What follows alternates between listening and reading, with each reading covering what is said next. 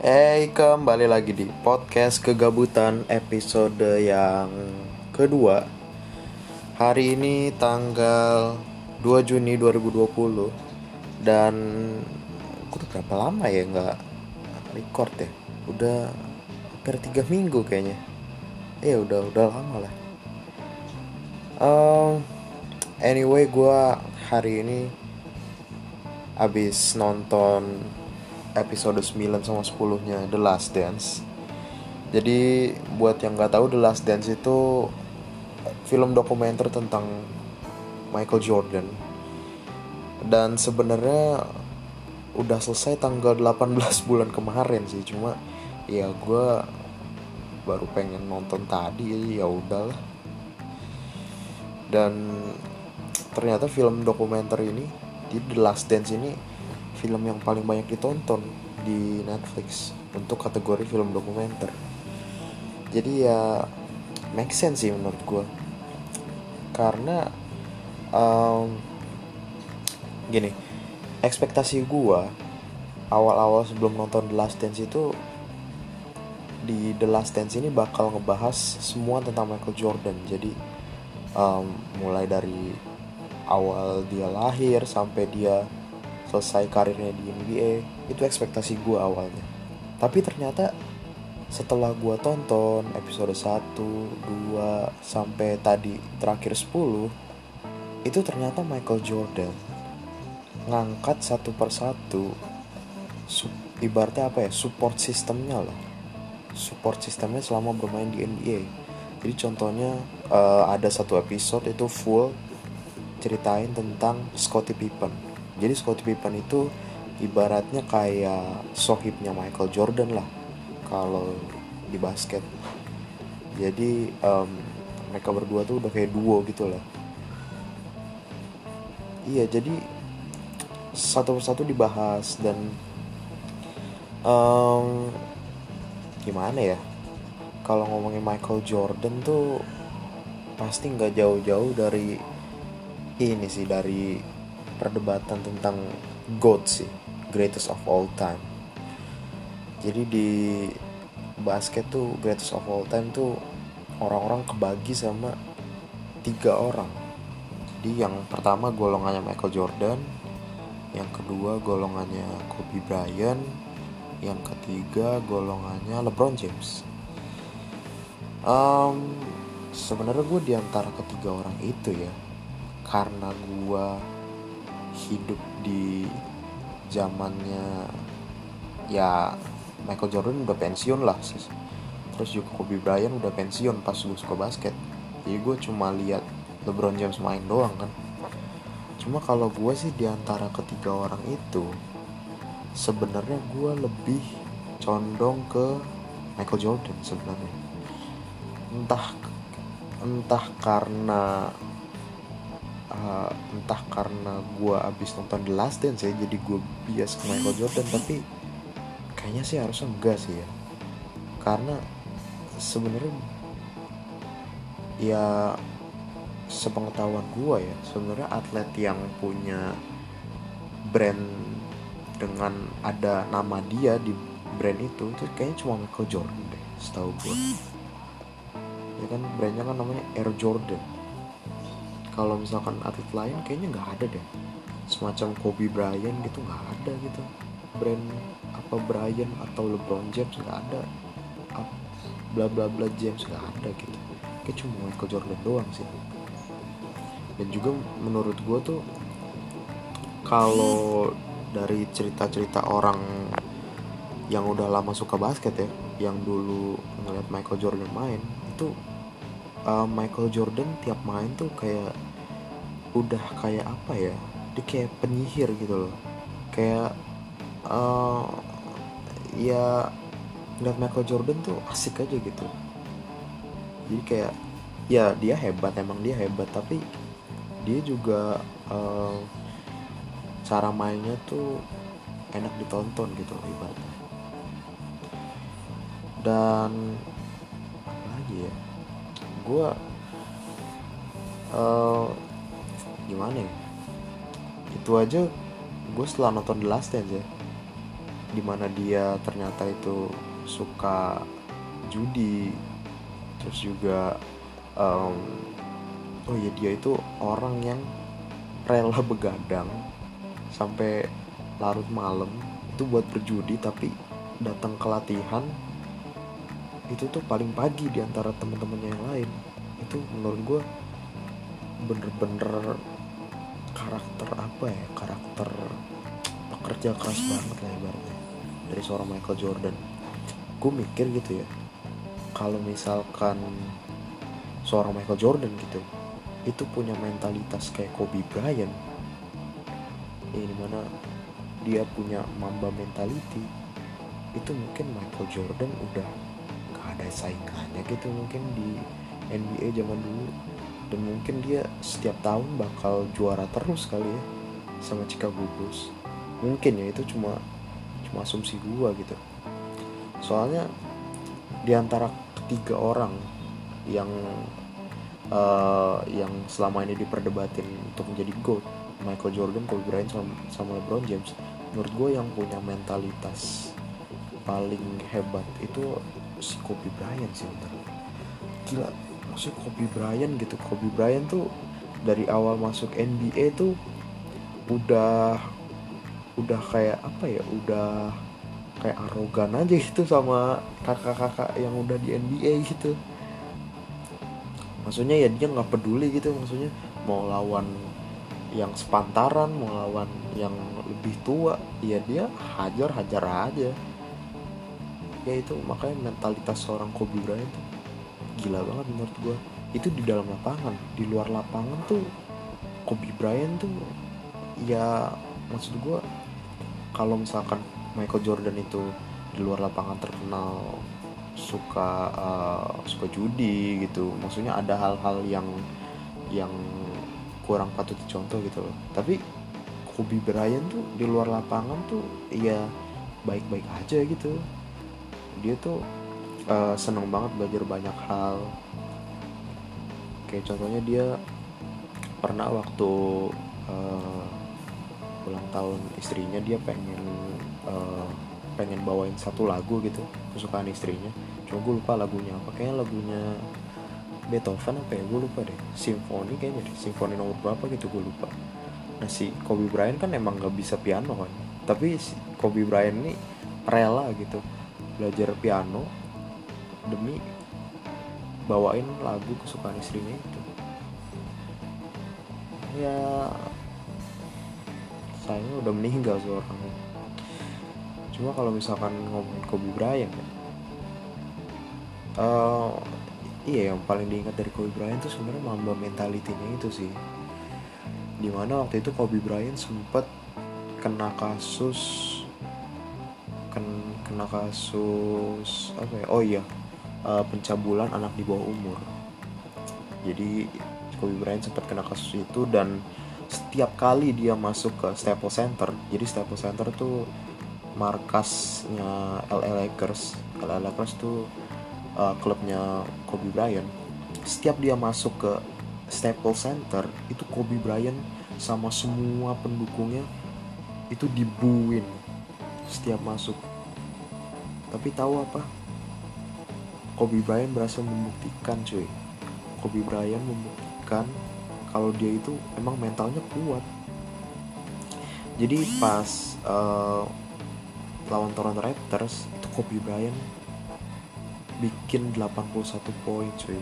Itu gila banget sih menurut gue dan akhirnya sejak itu Kobe Bryant jadi idola lagi di LA Lakers itu menurut gue mamba mentalitinya nggak ada yang bisa ngalahin. Um, anyway balik ke Last Dance The Last Dance ya menurut gue bagus sih. Gimana ya gue gue paling suka bagian yang ngejelasin tentang ayahnya sih. Karena itu um, menurut gue ayahnya itu salah satu sosok figur yang penting buat kesuksesannya Michael Jordan.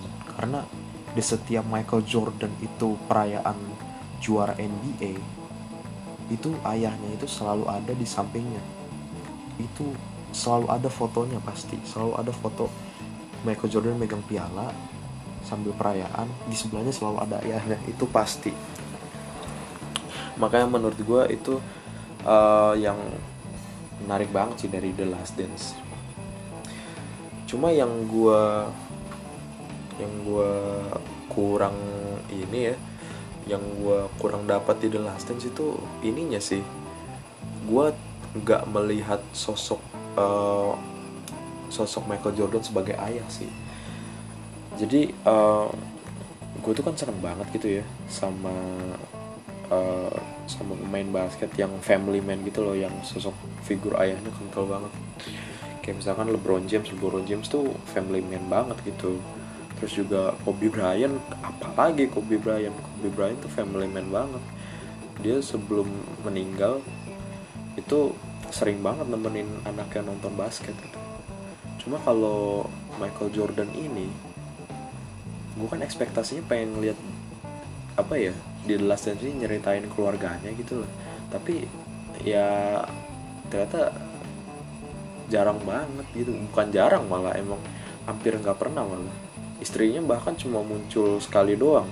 Itu pun nggak full. Gue nggak tahu juga sih mungkin karena uh, nggak uh, dapat approve dari Michael Jordannya ya mungkin ya. Atau mungkin di The Last Dance ini lebih pengen fokus ke karirnya Michael Jordan sebagai pemain. Cuma gue uh, kurangnya di situ sih.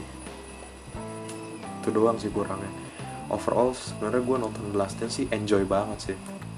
Karena menurut gue The Last Dance tuh uh, film yang ditunggu-tunggu lah sama penggemar basket di dunia. Kayak bukan penggemar basket doang sih. Kayaknya hampir semua orang tahu Michael Jordan sih. Paling enggak dari film Space Jam ya kan? Ya itu sih. Tapi balik lagi ke yang tadi kalau ngomongin GOAT atau greatest of all time sebenarnya di antara tiga itu ya gue tetap memilih Michael Jordan ya kalau di lapangan ya kalau di lapangan basket. Kalau mentalnya sebenarnya gue lebih ke le, lebih ke Kobe Bryant sih. Iya lebih ke Kobe Bryant. LeBron James nggak tahu ya gue ya LeBron James bagus sih. Dia di antara tiga pemain itu pemain yang paling all around sih. Kalau misalkan kategori greatest of all time itu pemain yang serba bisa bisa shooting bisa passing bisa rebound bisa steal bisa block pokoknya bisa nyerang bisa juga defense itu mungkin ya LeBron James paling unggul sih di antara tiga orang itu.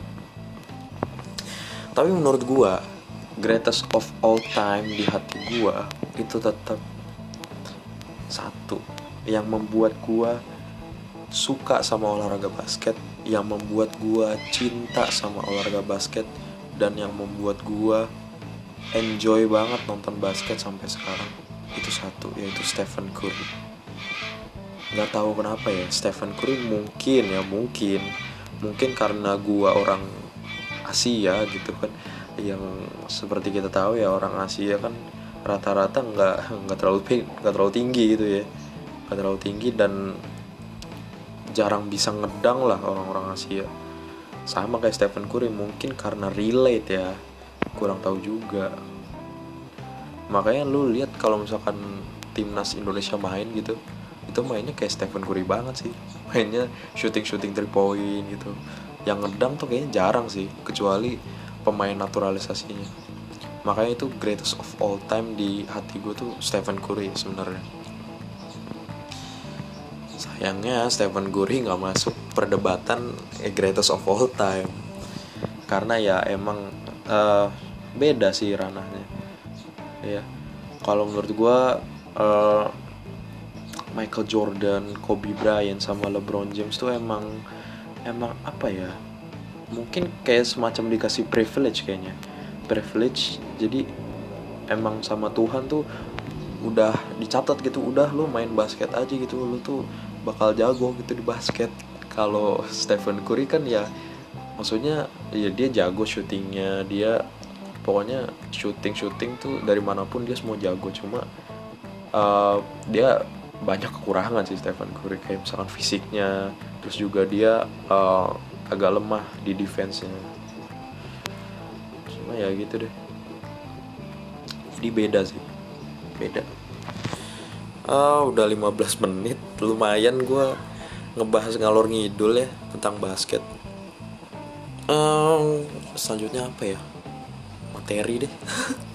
Lu materi hari ini apa ya? Gue bingung juga sih. Udah lama nggak record.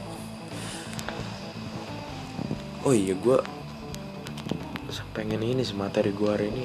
Ini nih uh,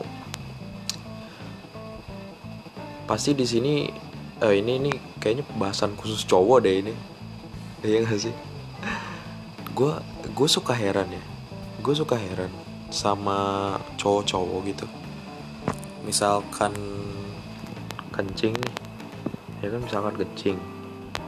Itu kan pasti pakai tangan kiri dong ya kan? Tangan kiri kan pasti ya kan nggak bersih kan pastinya ya kan? Beda beda lah. Itu biasanya kalau misalkan sebelum kencing itu pasti nggak cuci tangan dulu. Cowok ya ini khusus cowok ya. Sebelum kencing itu pasti nggak cuci tangan dulu. Terus itu tangan kiri lu tuh pasti langsung megang alat kelamin lu. Anjir gue ngebahas apa sih anjir ini? Iya Maksud gue Bukannya alat kelamin itu harus dijaga kebersihannya ya? Sedangkan kalau lu Megang alat kelamin lu pas kencing Tanpa cuci tangan dulu kan berarti nggak bersih ya? Berarti kan itu bikin alat kelamin lu jadi kotor ya? Iya gak sih? Ya kalau kalau gue sih sebelum kencing sih ya gue cuci tangan dulu gitu. Gue cuci tangan habis itu gue kencing terus gue cuci tangan lagi. Kan teorinya harusnya gitu ya. Cuma coba deh lu lu tanya deh kalau yang cewek deh. Coba ya yang cewek lu tanya deh misalkan lu ada kakak cowok gitu atau misalkan bapak lu atau misalkan pacar lu gitu ya. Coba tanya deh. Misalkan lu punya pacar gitu yang kamu pas sebelum kencing kamu cuci tangan dulu mbak. Pasti gue yakin banget gue yakin 99% tuh cowok pasti nggak cuci tangan dulu sebelum kencing gue yakin banget. Makanya kalau misalkan lu cewek yang punya pacar gitu yang cowoknya eh, nggak uh, cuci tangan dulu sebelum kencing udah putusin aja. Sama gua aja. Nggak nggak bercanda bercanda ya itu ya materi gua. Kayak berbobot banget gitu ya. Enggak sih. Uh, ya udah coba ntar yang cewek lu tanyain ke keluarga lu deh yang cowok. Siapa pun itu dah. Terus apa lagi ya materi hari ini? Oh iya kemarin uh,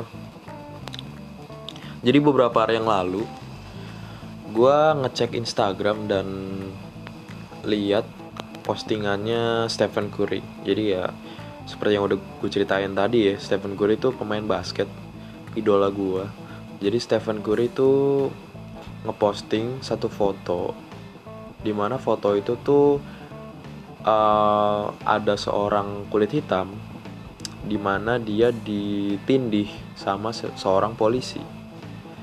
Jadi disinyalir kejadian ini tuh katanya uh, tentang isu rasisme gitu loh. By the way itu black people ditindih sampai meninggal ya. Makanya sekarang jadi masalah gitu. Uh, menurut gua ya. Menurut gua iya sih. Mungkin emang ini tentang isu rasisme sih. Dan menurut gue polisinya sebenarnya harusnya dihukum yang setimpal kayak misalkan dihukum mati. Tapi kayaknya sih di Amerika tuh sekarang ini udah nggak berlakukan lagi hukuman mati sih.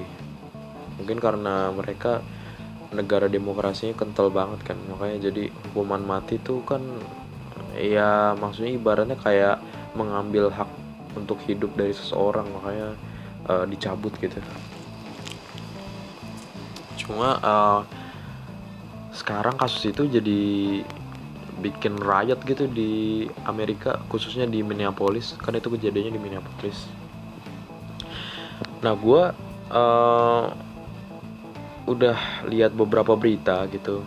Katanya si kulit hitam ini kan namanya George Floyd. Jadi si George Floyd ini katanya ditangkap sama polisi itu awalnya karena cek palsu atau uang palsu. Katanya sih gitu terus polisi ini entah dia emang punya niatan membunuh atau gue juga kurang tahu sih apa emang hukumnya begitu. Kayaknya hukumnya nggak gitu juga sih anjir. Harusnya kan pasti diadilin dulu kan nggak langsung dieksekusi di tempat gitu kan. Makanya mungkin ya emang polisinya emang ada niatan ngebunuh sih mungkin ya mungkin nah terus gue baca-baca lagi katanya um, kasus ini tuh oh ya ini agak konspirasi juga ya. Katanya tuh uh, komunitas Black Lives Matter itu emang didanain sama seseorang katanya. Jadi supaya emang uh, bikin rusuh lah di Amerika sana. Cuma sebenarnya gue melihat ini tuh sebenarnya uh, gue gua mendukung pihak uh, si non rasis gue sangat tidak setuju adanya rasisme. Gue sangat tidak setuju. Tapi gue lihat juga di beberapa video kalau misalkan ada oknum-oknum yang memanfaatkan unjuk rasa uh, tentang rasisme ini atau riot ya ya pokoknya raya tentang rasi raya tentang isu rasisme ini tuh mereka manfaatkan untuk looting-looting gitu loh menjarah-menjarah toko-toko. Nah menurut gue uh, gue sangat tidak setuju sih sebenarnya sama sama apa yang mereka lakukan gitu.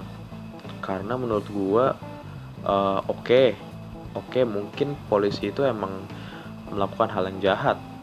Karena dia dengan sengaja melakukan uh, pembunuhan dan juga uh, alasannya itu tujuannya itu karena rasisme kan karena dia pengen menindas orang kulit hitam. Iya gue sangat setuju kalau polisinya harus dihukum. Tapi menurut gue kalau misalkan uh,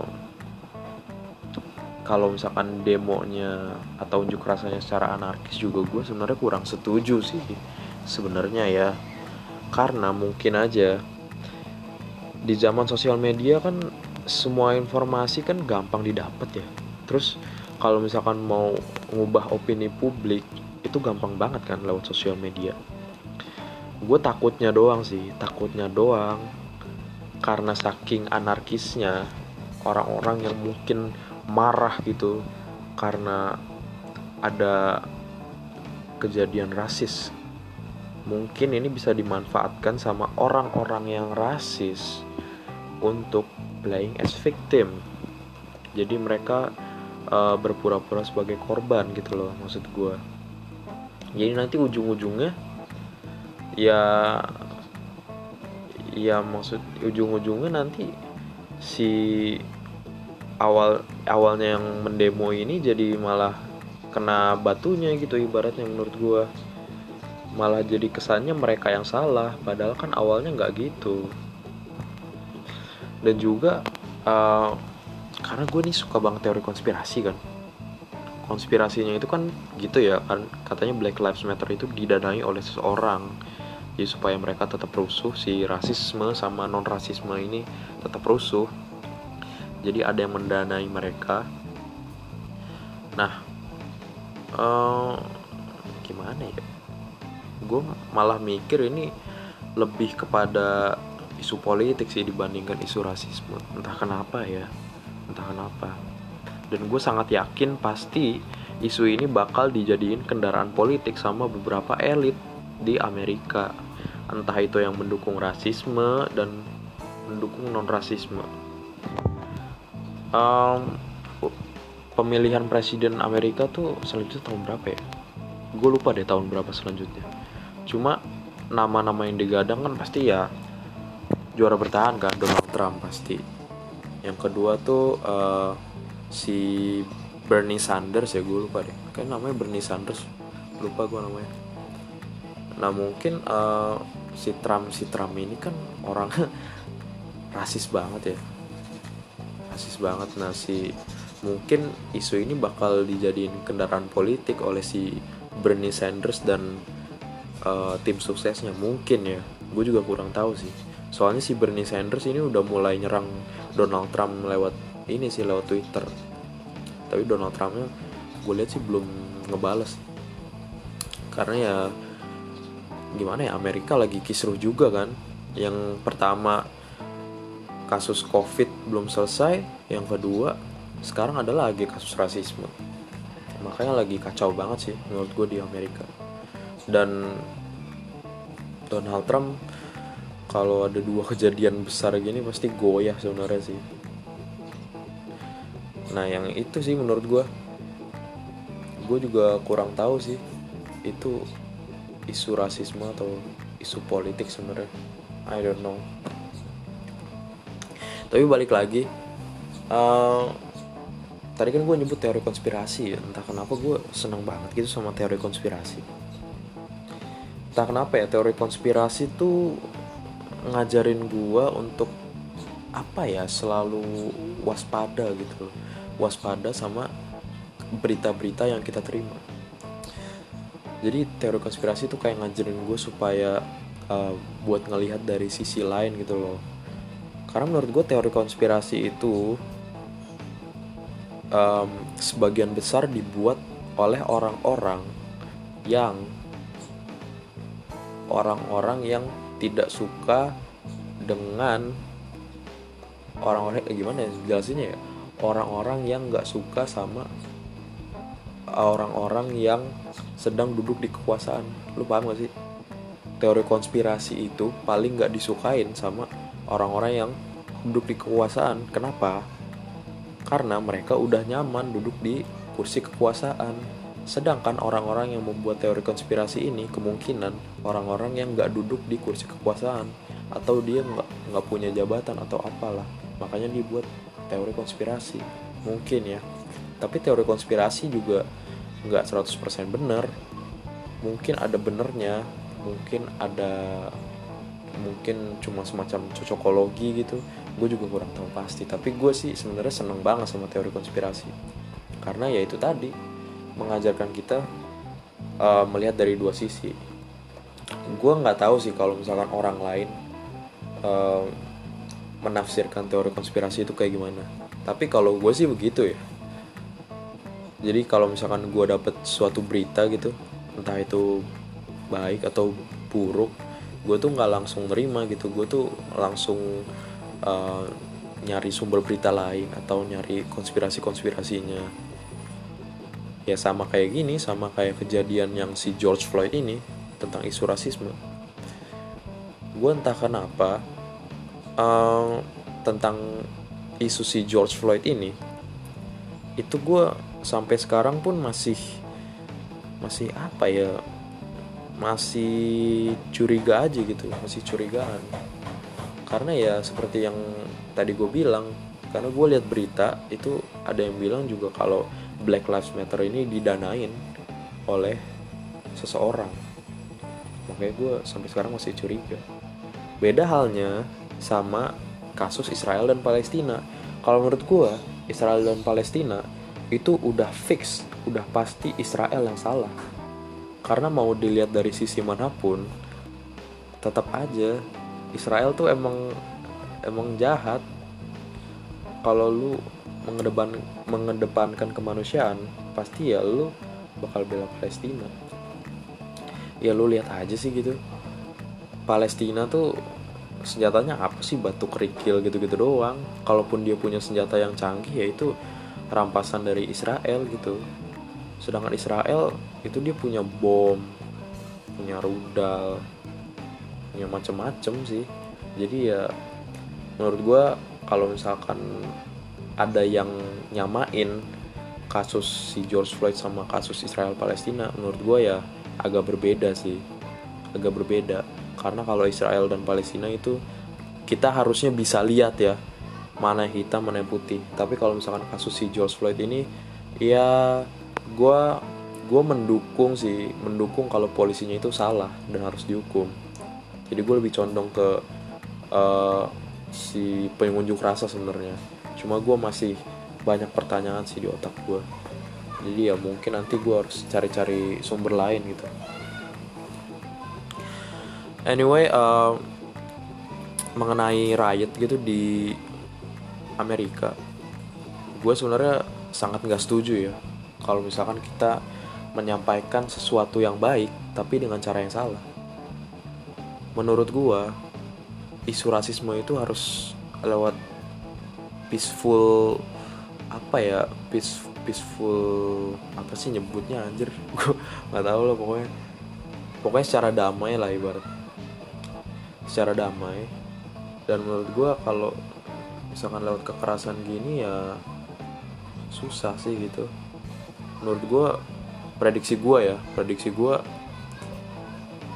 um, pengunjuk rasa ini bakal adem dengan sendirinya sih nantinya dan tujuan mereka menurut gue nggak bakal tercapai sih. Menurut gue ya. Soalnya ya sekarang aja baru beberapa hari gue yakin banget orang-orang yang ikut unjuk rasa itu pasti tujuannya berbeda-beda. Ada yang emang pengen ngebela uh, si isu rasisme ini ada yang emang pengen pengen rusuh aja gitu ada yang emang pengen kudeta Amerika atau apalah gue juga kurang tahu. Cuma ya ujung-ujungnya nanti jadi dibilangnya ya isu politik sih bukan isu rasisme. Tapi gue tetap sih gue tetap mendukung uh, pengunjuk rasa ini walaupun masih banyak banget pertanyaan di otak gue uh, apalagi ya gue bahas apa ya? Teori konspirasi udah tadi apa lagi ya?